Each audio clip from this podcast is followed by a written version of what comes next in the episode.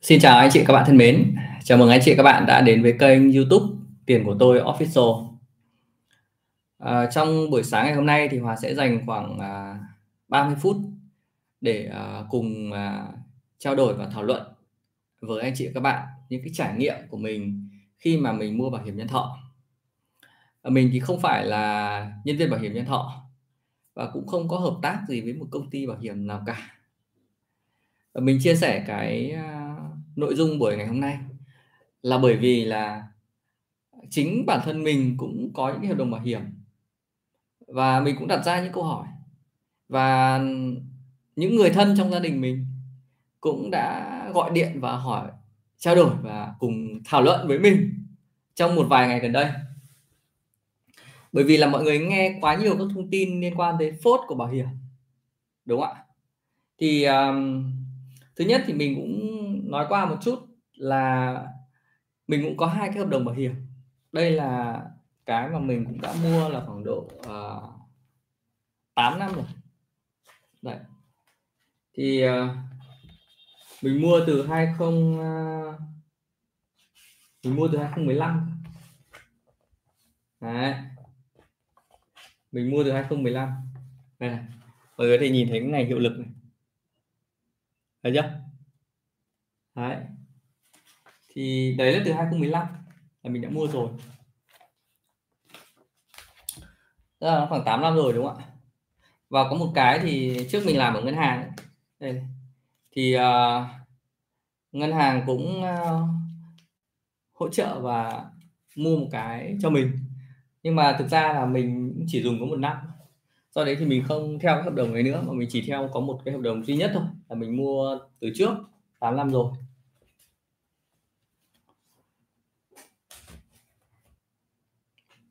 Thời gian qua thì à, có một số người nhà mình hỏi là em thấy lăn tăn quá em thấy phân vân quá thì à, không biết có nên à, tiếp tục đóng hay không?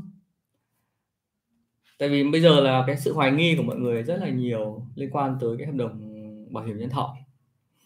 Thì mình chỉ là làm cái video này dưới góc nhìn của một người mà trải nghiệm về tài chính cá nhân này và luôn luôn à, suy nghĩ về việc là quản lý cái tài chính cá nhân cho mình là tốt nhất thôi. Đấy cái trải nghiệm của mình là dưới góc độ như vậy. Mọi người nhé đấy, làm sao mà để nó cảm thấy mình cảm thấy là à mình mua một cái gì mình thấy có ích này mình thấy có lợi này mình thấy phù hợp với bản thân mình này. Đó thì thì cái góc độ là như vậy. Thế thì trước hết là à, thường là khi mình mua bảo hiểm nhân thọ ấy, là mình thường là hay bị các bạn nhân viên bảo hiểm ấy, là hay đánh vào cái quyền lợi. Và thứ hai nữa là hay bị các bạn ấy dọa về những cái rủi ro và lỗi sợ. Hai cái đấy là mình thấy hay hay hay gặp lắm. Đánh vào quyền lợi tức là đánh vào lòng tham của mỗi người. À, không biết mọi người có bị như vậy không? Nếu mà có thì mọi người có thể comment dưới phần bình luận để cho mọi người tham khảo thêm tức là cái cách bán hàng là như vậy. Mình cũng đã từng là đi mở cả cái ờ, ờ, uh, uh, ID cái mã uh, để mình học để mình làm cái hợp đồng cho mình. Và mình cũng có thử đi bán. Đấy và mình cũng hiểu hiểu những cái điều đó. Thì uh, đấy là hai cái cách tiếp cận mà mình thấy là nó không hợp lý lắm. Tức là ở đây là tiếp cận dưới góc độ là của người bán thôi. Làm sao để mà bán được bảo hiểm? Nhưng tiếp cận ở dưới góc độ về tài chính cá nhân thì mình thấy rất ít các bạn nhân viên bảo hiểm làm được điều đó. Rất rất ít luôn. Và những người mà bán bảo hiểm ấy, thường là những người mà uh, quen người thân. Họ hàng bạn bè của mình là nhiều.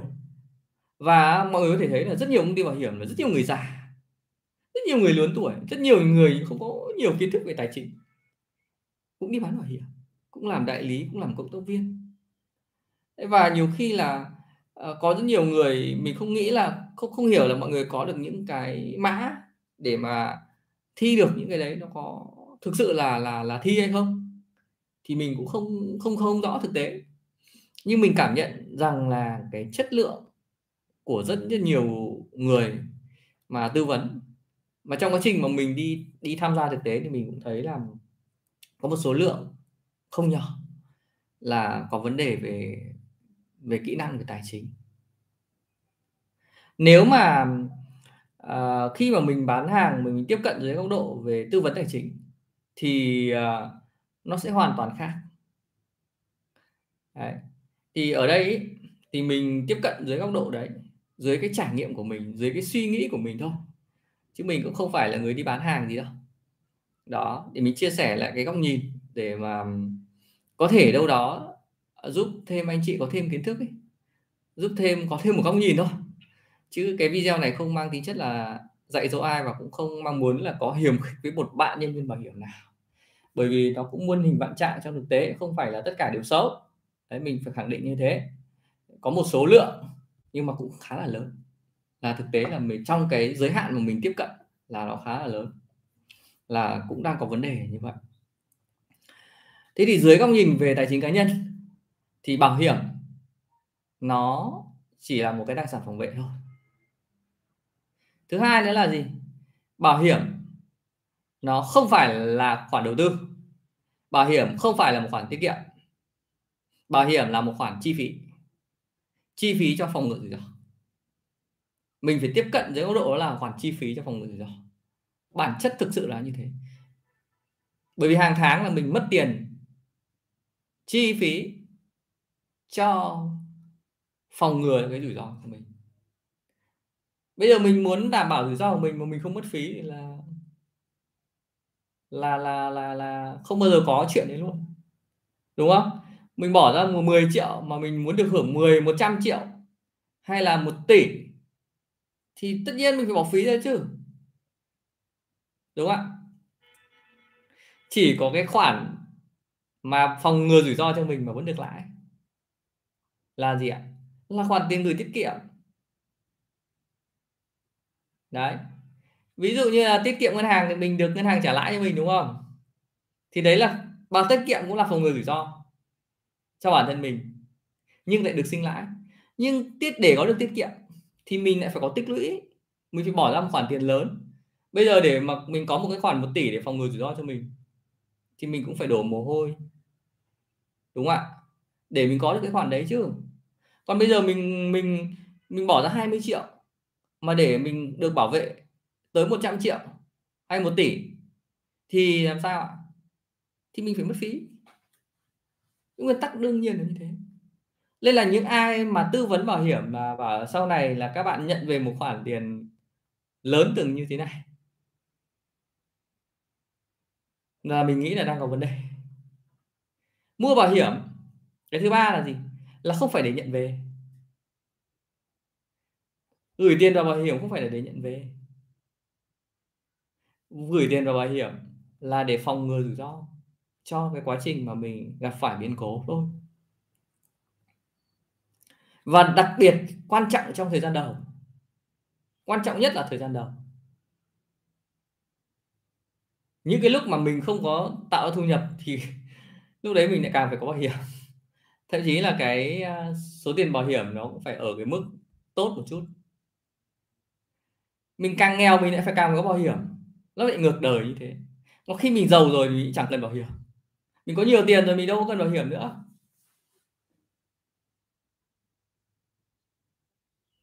Mình có bảo hiểm thêm chỉ là thêm thôi. Nhưng cái cái cái lợi ích cái ích lợi của nó trong phòng ngừa rủi ro cho mình là là không, là ít hơn so với lúc mình không có tiền.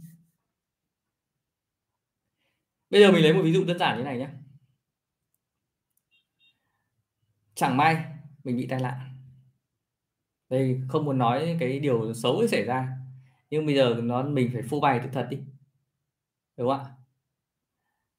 Ở đây là bị tai nạn là bị tai nạn là là đúng luật nhé hợp lý nhé và được chi trả đấy phải xác định như thế. Còn những cái trường hợp mà không đúng luật, không được chi trả thì không nói. Đúng luật, được chi trả. Bây giờ giả sử là mình không có một đồng tiền nào trong túi, mà mình bị tai nạn, thì mình, để mình, bây giờ mình cứu sống mình thì mình làm gì?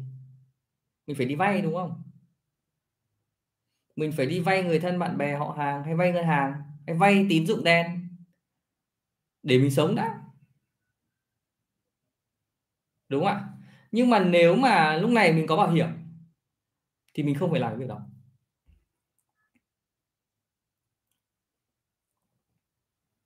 Bây giờ cái khoản tiền chi cho mình phải, nó nó đến hàng trăm triệu. Thì bây giờ nếu mà có bảo hiểm thì mình không phải dùng đến, đúng không? Nhưng mà nếu mà không có bảo hiểm thì bắt đầu mình phải đi vay. Và sau này là một quãng thời gian là mình phải trả nợ cho nó, đúng không? Cái nặng nề nhất như thế. Và nếu mình không đi vay được là gì thì mình đứt, đúng không? Thì ai cứu được mình lúc này nữa?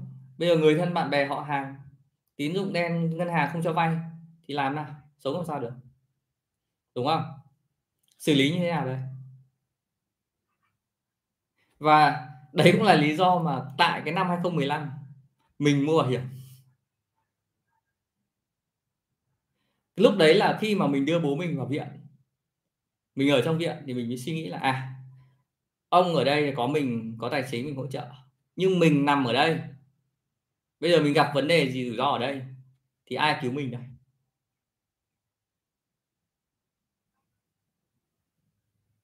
Thế là buộc mình bắt đầu mình phải mua một cái hợp đồng bảo hiểm.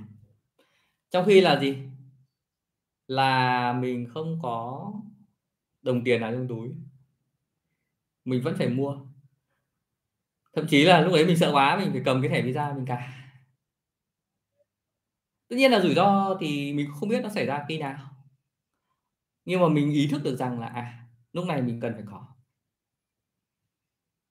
Để phòng ngừa cho nó. Bởi vì lúc đấy là mình không có đồng nào cả. Thì mình vẫn buộc phải có một cái hợp đồng bảo hiểm để phòng ngừa cho mình. Những cái rủi ro lớn có thể xảy ra với bản thân mình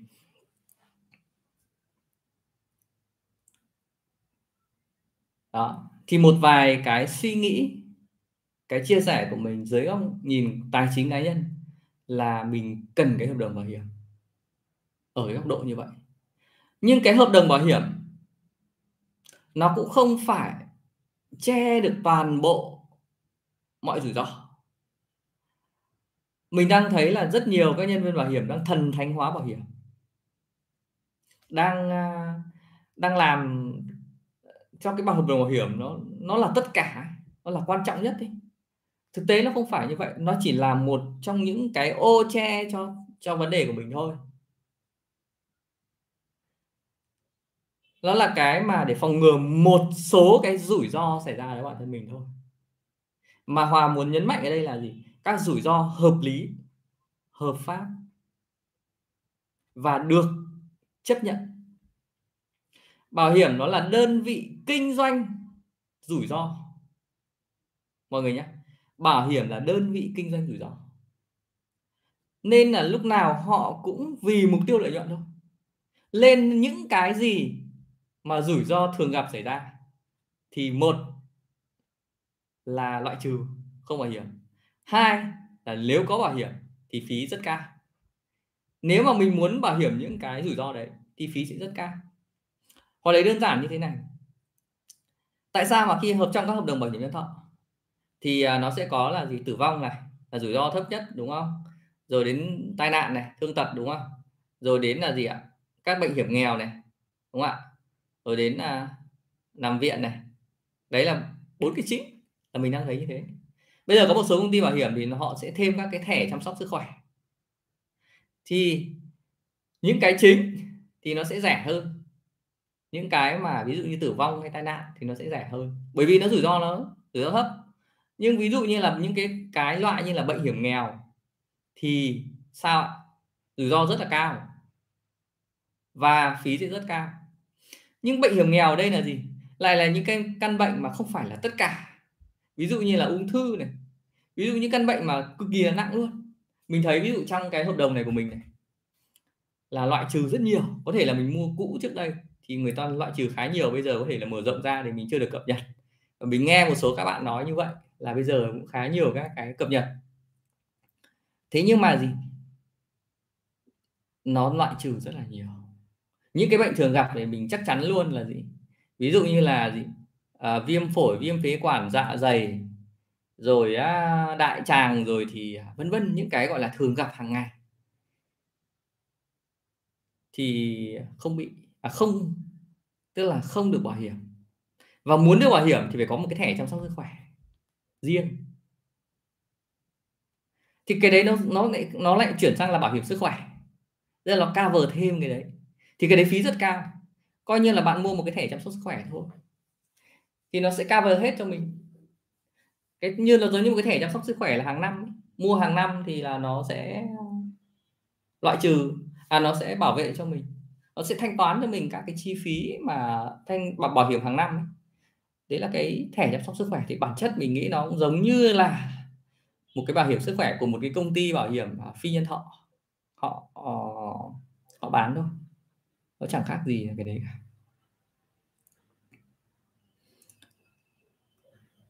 Thế nên là chúng ta cũng phải nhìn rõ là cái bản chất là bảo hiểm nó là như vậy nếu mình không hiểu rõ về mặt bản chất như vậy, thì mình rất dễ bị đánh lừa. Và thứ hai nữa là gì? Là mình không thực sự là mình hiểu. Cái thực sự là mình đang cần ở đây là gì? Bảo hiểm nó bản chất nó cũng là một câu chuyện tài chính cá nhân của mỗi người. Nó gắn với tài chính cá nhân của mỗi người thôi. Không ai giống ai cả có rất nhiều người thì sẽ chẳng cần đến hợp đồng bảo hiểm. Có thì tốt hơn, có thì tốt hơn. Có rất nhiều người không cần. Người không cần đến hợp đồng bảo hiểm. Nhưng mà có thì là tốt hơn. Có ích, có giá trị hơn. Nhưng không có thì người ta cũng chẳng ảnh hưởng gì nhiều. Cũng chẳng sao cả. Bởi vì người ta nhìn ra các rủi ro. Sau đấy thì người ta có các cái cái biện pháp phòng ngừa về tài chính rồi. Bản chất ở đây là gì? Chỉ giảm bớt các tổn thất tài chính của mình thôi đúng không? Rủi ro xảy ra thì làm sao để giảm bớt tổn thất tài chính? Và mình không bị vướng phải vào những cái gọi là suy giảm tài chính nghiêm trọng.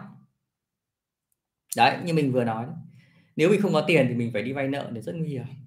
Mà không vay nợ thì ảnh hưởng đến cái uh, tính mạng của mình cũng rất nguy hiểm nhưng nếu mình có tiền hoặc là mình có rất rất rất nhiều tiền thì mình đâu cần cái này nữa.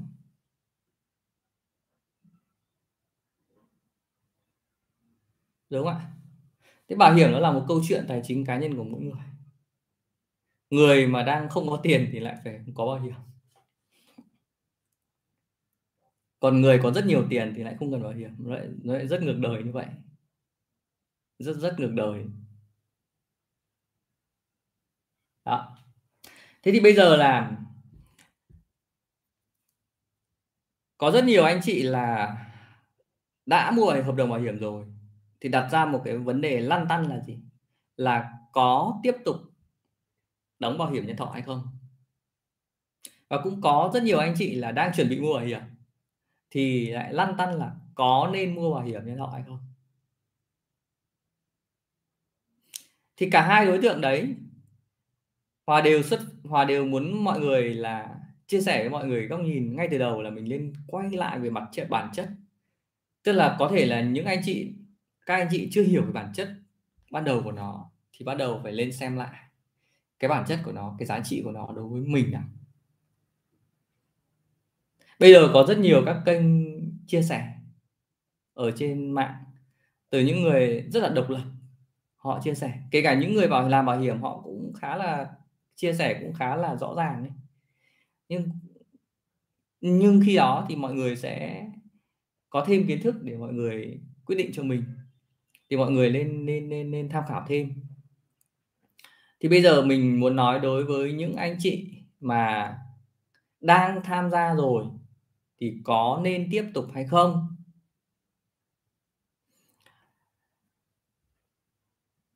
trước hết thì chúng ta cần phải xem xét lại cái hợp đồng bảo hiểm của mình.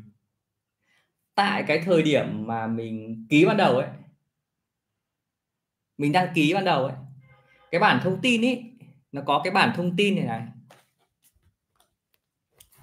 Cái bản thông tin ờ, khai ban đầu ấy cái đấy mình thấy rất quan trọng cực kỳ quan trọng. Nhưng mà nhiều khi á là bị uh, bị các nhân viên họ họ tự tự điền tự làm.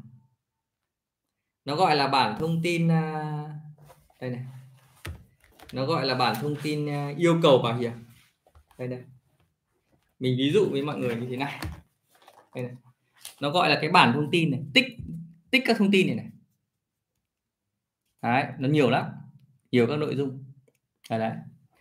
Thì mình phải check lại xem là cái bản thông tin này mình ngày đấy là mình khai, hay là các bạn khai thay cho mình? Và mình khai là đúng chưa? Là chính xác so với thực trạng lúc mình khai hay chưa? Cái yêu cầu về tính trung thực ở đây rất là cao. Cái lúc mà mình làm thì vì mà mình đi học, nên là mình mình rất là quan tâm yếu tố này. Tính trung thực khi kê khai các thông tin Đấy. mình đã đi khám bệnh ở đâu chưa mình có bệnh tật ở đâu chưa mình có bị làm sao hay không rồi mình có thói quen thường xuyên của mình là gì Đấy. nghề nghiệp của mình là gì Đấy, rồi các vấn đề liên quan tới rủi ro của mình các cái ờ, mình có thường gặp phải những cái uh, tình trạng bệnh lý như thế nào hay không? Vân vân. Mình phải khai trung thực. Và nếu bây giờ là mình xem lại là tại thời điểm đó mình khai không trung thực. Ví dụ như là mình đã đi khám bệnh rồi mình đã đi nằm viện rồi mình bảo tôi chưa từng đi làm viện. Thì à, nguy hiểm. Bởi vì là gì? Sau này khi mà có yêu cầu bồi thường các công ty bảo hiểm họ sẽ check ngược lại là ngày xưa ông khai có trung thực hay không? Và nó quy lại là gì? À, nếu ông không khai không trung thực thì cái hợp đồng bảo hiểm này bị hủy vô hiệu. Đấy và ông không nhận được cái bồi thường thôi và nếu mà mình xác định như vậy thì mình biết chắc là hủy rồi thì mình hủy thôi. Mình dừng đóng thôi mình rút ra thôi bởi vì ngày xưa mình khai sai rồi. Và mình tiếp tục thì đâu có giá trị nữa.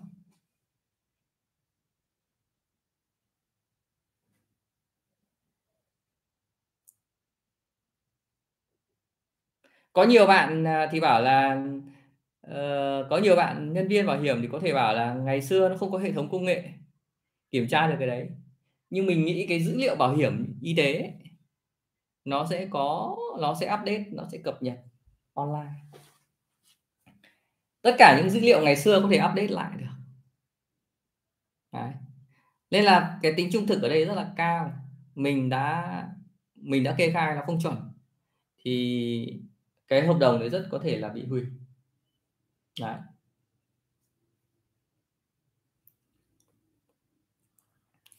Bây giờ đến cái thứ hai nữa là cái số tiền mình mua bảo hiểm ấy là đã hợp lý hay chưa?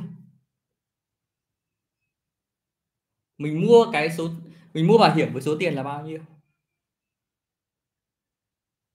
Có rất nhiều người mua bảo hiểm xong không có khả năng đóng được tức là vượt quá khả năng tài chính của mình.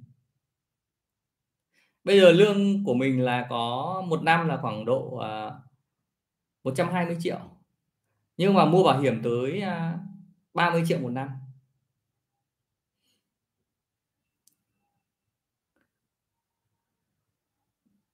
Và trừ đi các khoản chi tiêu thì luôn luôn bị thiếu hụt. Tức là lúc này chỉ một năm chỉ tiêu 90 triệu. Trừ các khoản chi tiêu thiếu hụt, xong lại sau này lại có vợ có con nữa, thì lại càng thiếu hụt hơn. Xong lại thậm chí là phải lo thêm cho bố mẹ nữa, càng thiếu hụt hơn. Thì tức là lúc này là gì? Khi mình cân đối về tài chính là mình đang sai. Tại vì khi mình xác định bảo hiểm nó là một khoản chi phí, đúng không? Thì nó phải trong cái khả năng chi trả của mình. Xác định bảo hiểm nó một khoản chi phí thì bảo, thì nó phải là trong khả năng chi trả của mình. Và nếu bảo hiểm không có, không nằm trong khả năng chi trả của mình thì nó đang ảnh hưởng tới cuộc sống của mình rồi. Thì bây giờ mình phải thay nó làm một cái bảo hiểm khác, đúng không ạ? Nó có thể là bảo hiểm y tế để hỗ trợ thay cho mình cái đó.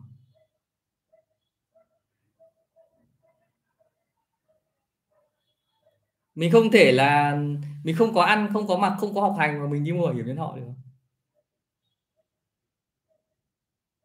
Có nhiều người bị dọa, cứ thế là đi mua không không không không không không không thể làm như thế được. Ngày xưa là khi mình mua cái bảo đồng bảo hiểm này là vì là thu nhập của mình vẫn rất là tốt. Tức là mình có, mình không có cái số tiền tích lũy hiện tại, tức là số tiền à, tiết kiệm. Nhưng cái thu nhập hàng tháng của mình vẫn đủ khả năng để mình chi trả. Tức là lương mình làm ra, mình trừ đi chi tiêu, mình vẫn còn dư, thì mình vẫn có thể là đóng bảo hiểm được. Mình lấy một khoản chi phí thì mình đóng vào. Được. Thế nên là những anh chị nào mà không có khả năng chi trả, đóng bảo hiểm, thì mình biết thừa là gì? Mình có đóng mình cũng không có khả năng rồi. Bởi vì cái ưu tiên của mình bây giờ là cuộc sống cơ mà. Hàng ngày tôi vẫn phải sống, tôi vẫn phải ăn, tôi vẫn phải mặc, tôi vẫn phải học hành cơ mà. Thì cái đấy vẫn là cái ưu tiên cho tôi. Và nếu tôi có khả năng hơn nữa, thì tôi mua cái cái gọi là cái ô, cái dự phòng rủi ro tốt hơn cho tôi thôi. Còn nếu không thì tôi cũng phải chấp nhận nó giống như là gì? Mình đang ở một cái nhà tranh bây giờ mình lên một cái nhà máy ngói hay mình lên một cái nhà máy bằng. Thì nó cũng đều là che ô che nắng thôi. Che mưa che bão thôi. Ví dụ gặp những cơn bão lớn thì tất nhiên là nhà máy bằng nó vẫn chắc hơn so với nhà ngói hay là nhà tranh đúng không ạ? Nó giống như là mình có bảo hiểm y tế thì nó cũng không phòng ngừa hết thì nó có thêm bảo hiểm à, nhân thọ thì nó hỗ trợ thêm cho mình đúng không nào đấy nhưng mà mình không có đủ điều kiện thì mình buộc mình vẫn phải dùng cái tối thiểu thôi. Đấy đâu nhất thiết là mình cứ phải vào bảo hiểm nhân thọ. Vì vì khả năng của mình thôi. Quan trọng nhất là khả năng tài chính của mình. Mình không phải bị sợ sệt dọa dẫm gì cái vấn đề gì cả. Hòa là Hòa rất không hài lòng vì là khi mà được, khi ngồi nghe với mấy các bạn tư vấn bảo hiểm là các bạn ấy lúc nào cũng dọa mình thứ hai nữa là gì? Là uh, kích hoạt kích thích cái lòng tham của mình. Cái đấy mình thấy không hợp lý lắm. Đến chắc, chắc cũng phải đến 99 phần trăm là khi mình ngồi là mình mình thường được nghe là một là kích lòng tham à bạn sẽ được rất nhiều quyền lợi abc này kia. Nhưng vấn đề là mình cần phải nhìn vào tài chính cá nhân của mình này, tài chính thực sự của mình này này hàng ngày này. Mình có đủ khả năng chi trả. Không chỉ là một năm hai năm mà chi trả cho đến 10 10 năm 20 30 năm cơ. Đây là chi trả nhá, chi phí mà.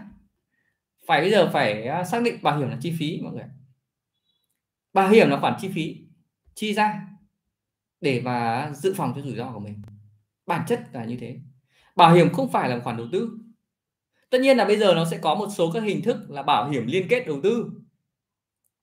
Nó gắn vào các cái sản phẩm đầu tư. Đấy, có nghĩa là à, họ có thể là dùng cái tiền bảo hiểm của mình họ đầu tư quỹ trái phiếu hay đầu tư trái phiếu hay đầu tư cổ phiếu ở đấy để nó tạo ra sinh lợi nhuận. Và cái lợi nhuận đấy nó bù đắp vào cái khoản phí của mình.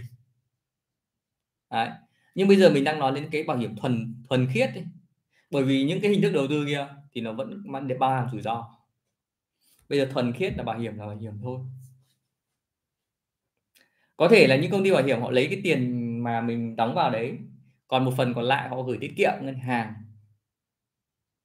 để nó sinh lời xong nó bù đắp thêm vào cho mình.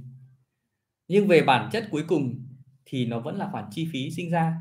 Bây giờ mình bỏ 20 triệu vào 22 triệu vào thì mình cũng phải à, mất chi phí khấu trừ hàng năm từ 5 đến 10 triệu thậm chí 20 triệu đến 30 triệu. Thời gian càng dài thì cái khoản khấu trừ phí càng cao.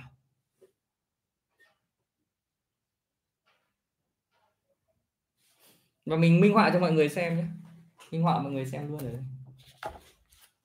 Thời gian càng dài thì khoản khấu trừ phí càng cao. Đây là bảng thật luôn.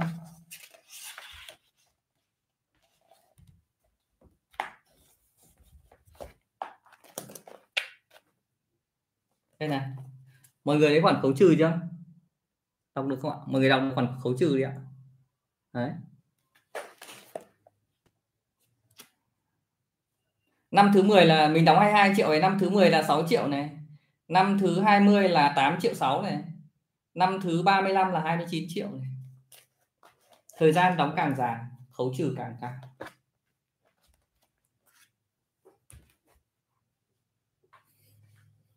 Đấy, nên là mọi người phải để ý đến cái tài chính, cái khả năng tài chính của mình có đủ khả năng chi trả hay không. Những anh chị mà còn đi vay nữa thì sao? Tất nhiên là đứng dưới góc độ là mình đang vay nợ. Thì nếu mà khi mình gặp phải rủi ro xảy ra thì ai sẽ là người hỗ trợ mình trả khoản vay đây? Đúng không? Lúc này mình lại phải cần tiền mình chi tiêu cho cái uh, vấn đề về sức khỏe hay vấn đề về thân thể của mình đúng không? Mà mình lại phải chi trả nợ. Thế thì ngay tại thời điểm mình vay ấy, mình phải cân đối luôn là thu nhập của tôi từng này, chi tiêu của tôi từng này, chi phí bảo hiểm của tôi từng này, chi phí vay của tôi từng này. Thì mình phải cân đối cái đấy ngay từ đầu. Và nếu bây giờ có khoản vay rồi, thì bây giờ mình lại phải cân tiếp là xem có đủ khả năng để mua bảo hiểm nữa hay không. Bây giờ nếu mà mua bảo hiểm tiếp thì có đủ khả năng trả nợ vay không? Nó quay lại câu chuyện là cân đối tài chính, thu nhập trừ đi các khoản chi lại là câu chuyện về cân đối tài chính. Đúng không ạ? Và từ cái đó thì mọi người sẽ rút ra được là à mình có lên tiếp tục đóng hay không? Tiếp tục mua hay không? Nó dựa trên khả năng tài chính đấy. Khả năng tài chính của mình. Đấy. mình mua thêm thì mình sướng hơn thôi. Mình yên tâm hơn thôi đấy. Vậy đúng chưa? Mua thêm thì sướng hơn thì yên tâm hơn thôi. Chứ còn không không có thì cũng có làm sao đâu. Cuộc sống nó vẫn diễn ra bình thường mà. Tôi có ô tô thì tôi đi ô tô, tôi có xe máy thì xe máy, tôi có xe đạp tôi đi xe đạp. Đúng không ạ? Tôi không có xe đạp, tôi đi bộ. Tất nhiên là rủi ro nó đều có. Đúng không ạ? Cái nào rủi ro hơn? Đi ô tô an toàn nhất, đúng không? Nhưng mà tôi không có điều kiện tôi phải chịu chứ. Tôi phải chấp nhận cái việc đấy chứ làm sao mà tôi phải cố được? Tôi làm sao tôi cố được? Tôi cố cái đấy. Tôi cố cho một cái là chưa chắc nó đã xảy ra. Thì tôi lại bị bị hỏng mất cái mà nó chắc chắn xảy ra. Cái cái cái cần thiết đối với mình nhất bây giờ là gì? Đấy, mình phải xác định là cái cần thiết đối với mình nhất bây giờ là gì?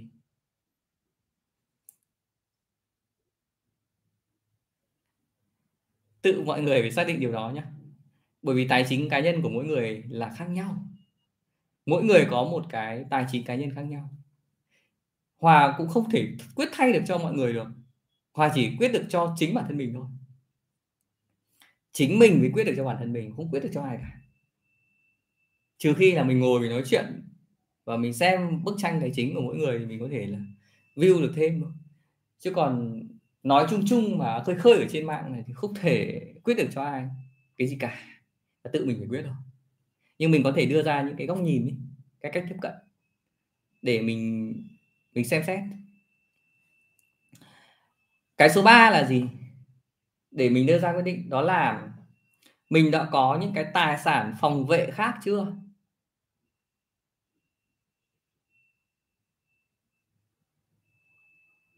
Bây giờ trong rất nhiều các cái ô bảo vệ cho mình, thì bây giờ mình có những cái gì? Thứ nhất là cái bảo hiểm y tế, là một cái ô giảm tổn thất, đúng không ạ? Thứ hai là cái bảo hiểm nhân thọ, là một cái ô giảm tổn thất, đúng không ạ? Thứ ba là gì ạ? Là một cái khoản gửi tiết kiệm. Ngân hàng cũng là một cái ô giảm tổn thất, đúng không ạ? Thứ tư là có thể là cái một cái khoản đầu tư vàng, đúng không ạ? Hay thứ năm cũng có thể là các tài sản khác, cổ phiếu, trái phiếu hay quỹ, mình có không? Thứ sáu là gì? Mình có các cái nguồn thu nhập thụ động, cao, tốt hay không? Đúng không? Thế là mình có rất nhiều các cái ô dự phòng cho mình. Khi mà mình đã có nhiều các cái ô dự phòng cho mình rồi, thì à, một cái ô bảo hiểm, không còn nhiều ý nghĩa, không còn nhiều giá trị nữa giá trị ở đây, hòa nhìn ở góc độ là về sự sinh tồn cuộc sống. Cái cuối cùng thì chúng ta cũng xác định đến sự sinh tồn, sự tồn tại cuộc sống. Rồi đến sự ổn định cuộc sống.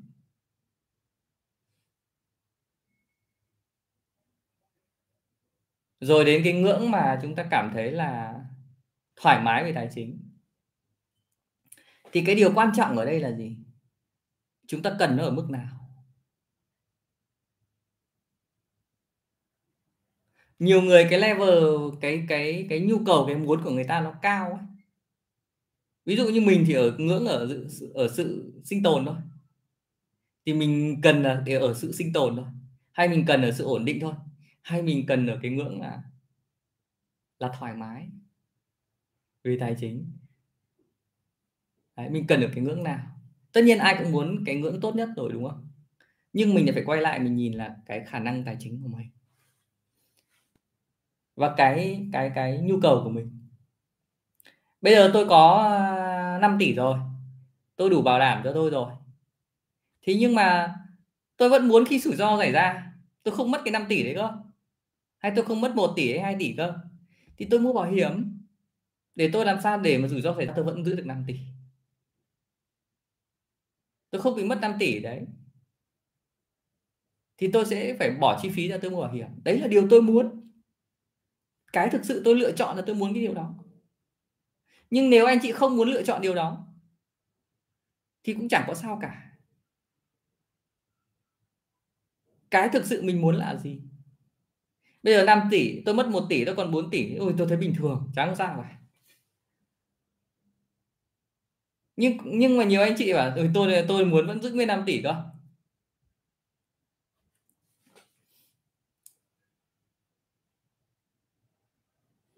Thì mình mình mình mình mình quay lại câu chuyện là à đây là lựa chọn của mình. Lựa chọn của mỗi người nhé tùy lựa chọn của mỗi người thôi.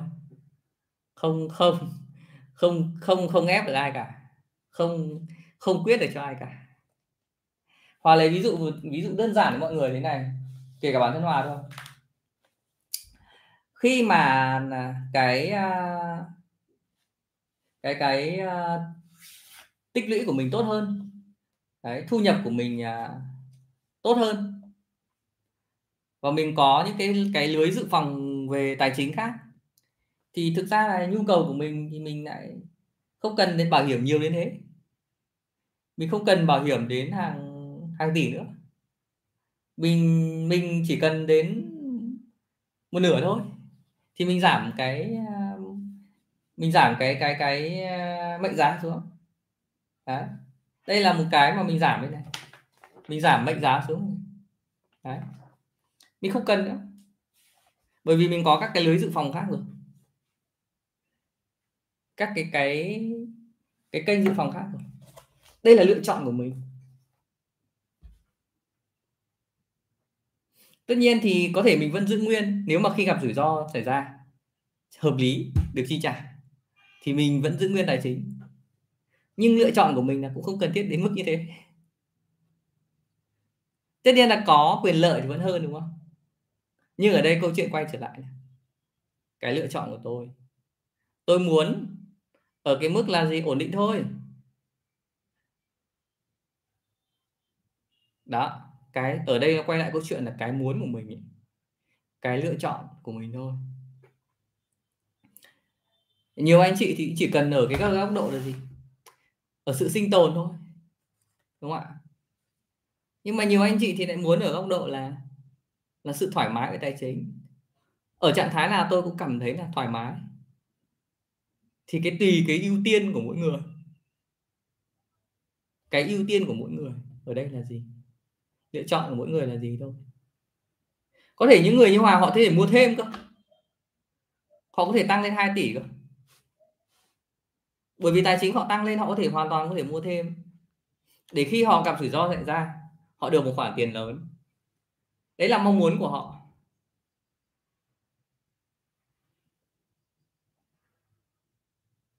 Nhưng với mình thì mình cũng không cần thiết như thế. Và cũng với rất nhiều người cũng không cần thiết như thế thậm chí là có rất nhiều người là khi người ta còn nhiều tiền hơn, người ta có thể bỏ cả hợp đồng bảo hiểm đi. Người ta cũng không cần đến bảo hiểm nhân thọ nữa. Lúc đấy người ta cũng có thể mua bảo hiểm sức khỏe như hòa thì hòa có thể chuyển sang là hòa mua bảo hiểm sức khỏe. Mình giảm cái này đi để mình mua bảo hiểm sức khỏe mình chấp nhận mất đi. Mình mua bảo hiểm sức khỏe để chi trả cho mình cái chi phí mà nó thường xuyên phát sinh hơn. Đấy, ví dụ hàng năm mình hay bị ốm, mình hay bị vấn đề đi viện các thứ thì mình có khi mình mua cái đấy. Để mà nó nó cover cho mình nhiều hơn rủi ro trong cái lúc mình cần.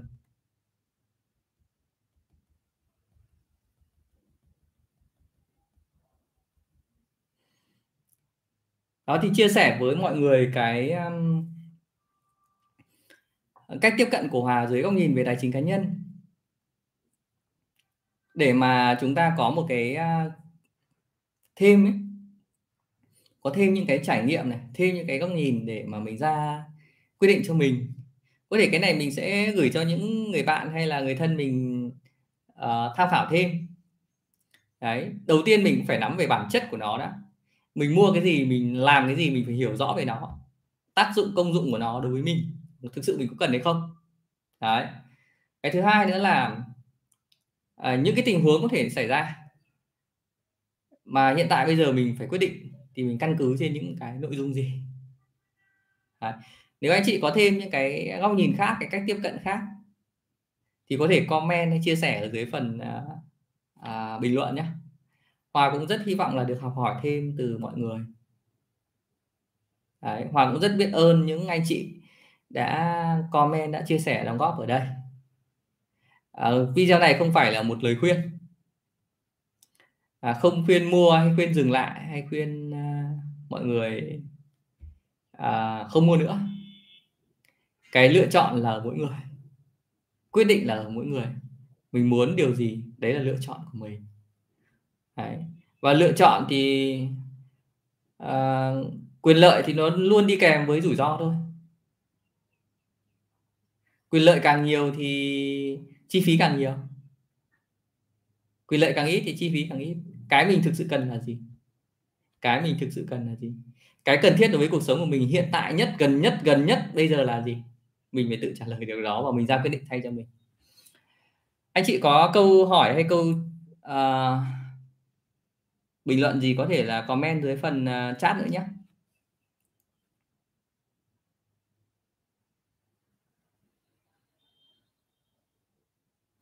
Anh uh, Nguyễn Quang Hường có hỏi là chào Hòa cho anh hỏi là ở trang thông tin hợp đồng họ ghi là 51 đóng phí mà dự kiến hợp đồng có 15 năm. Em chưa hiểu lắm anh có thể ghi rõ được không? Thì phí đó là phí gì? Anh đang đóng 16 triệu một năm có lên hạ xuống không? Đấy.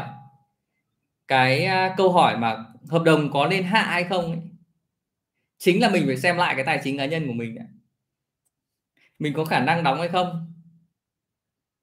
Mình có khả năng chi trả à, cái tiền phí đấy không? Rồi mình có các cái lưới dự phòng bảo vệ cho mình thêm chưa? Và mình có cần ở cái mức cao như thế hay không? Đấy thì anh sẽ tự trả lời thôi. Anh tự trả lời được cái điều đó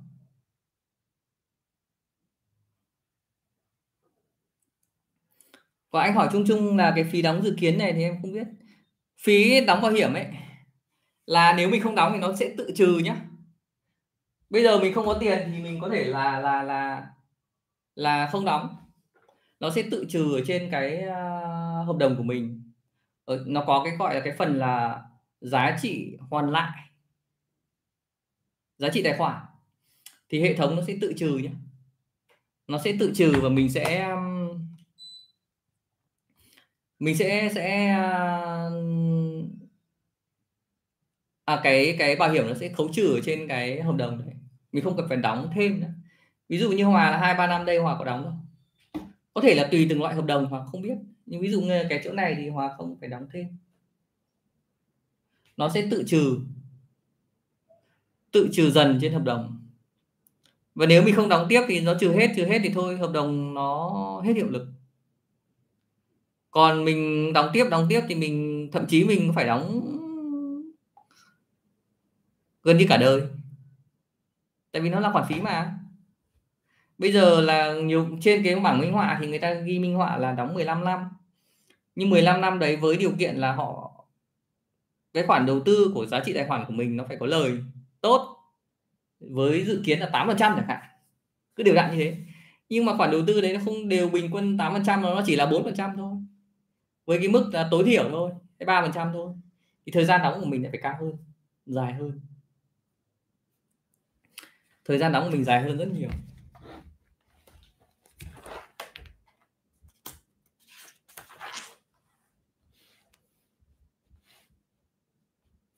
Đấy ở đây nhé họ có ghi này thời gian đóng mà theo ờ, theo minh họa theo lãi suất cam kết ý, thì mình có thể phải đóng tới 35 năm cơ.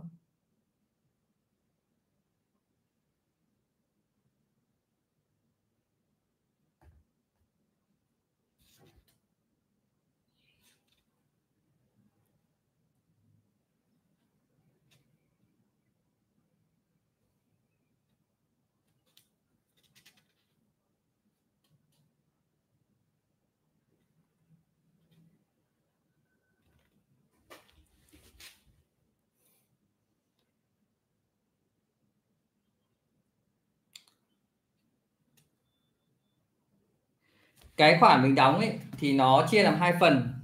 Một phần là trừ phí, và một phần họ sẽ phân bổ vào một cái quỹ liên kết chung, và cái quỹ liên kết chung đấy sẽ đầu tư cái khoản tiền đấy, và sinh lời nó bổ bằng sang chi phí. Đấy. mình đóng càng nhiều thì sau này mình, cái khoản đấy nó sẽ nó sẽ chuyển sang cái phần phí bảo hiểm cho mình. Đó.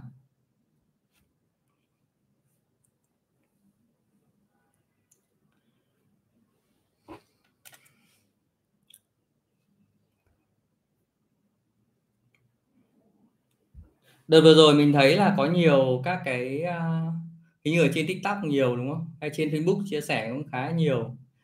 Mình thấy đúng là thực trạng thực trạng ở việt nam ấy.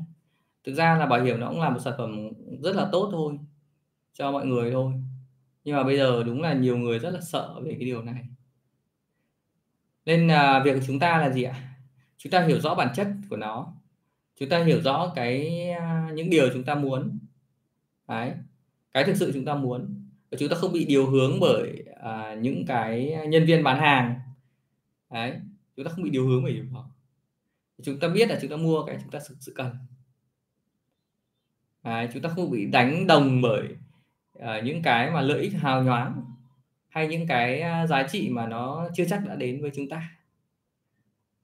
Chúng ta không bị đánh như vậy không bị đánh vào lòng tham không bị đánh vào sự sợ hãi.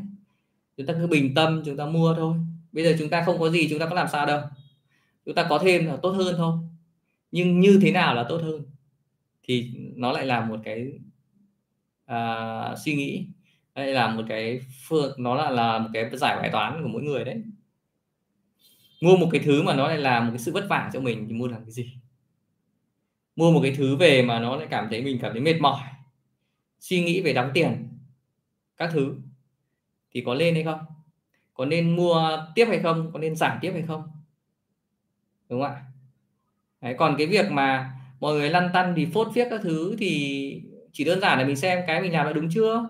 Khả năng hiện tại của mình có thoải mái với nó hay không? Còn mình vẫn đang thoải mái thì chẳng cái gì mình lại phải dừng cái, cái đấy vì là những cái gọi là bàn tán phốt pheo ở bên ngoài cả. Chia sẻ một chút những cái cách tiếp cận cái góc nhìn của Hòa với tất cả anh chị nếu anh chị thấy cái video này mà có ích với mọi người thì hãy share giúp Hòa nhé và có thể tặng cho Hòa một cái like để YouTube họ lan tỏa tới nhiều người hơn nữa. Cảm ơn và trân trọng sự ủng hộ của mọi người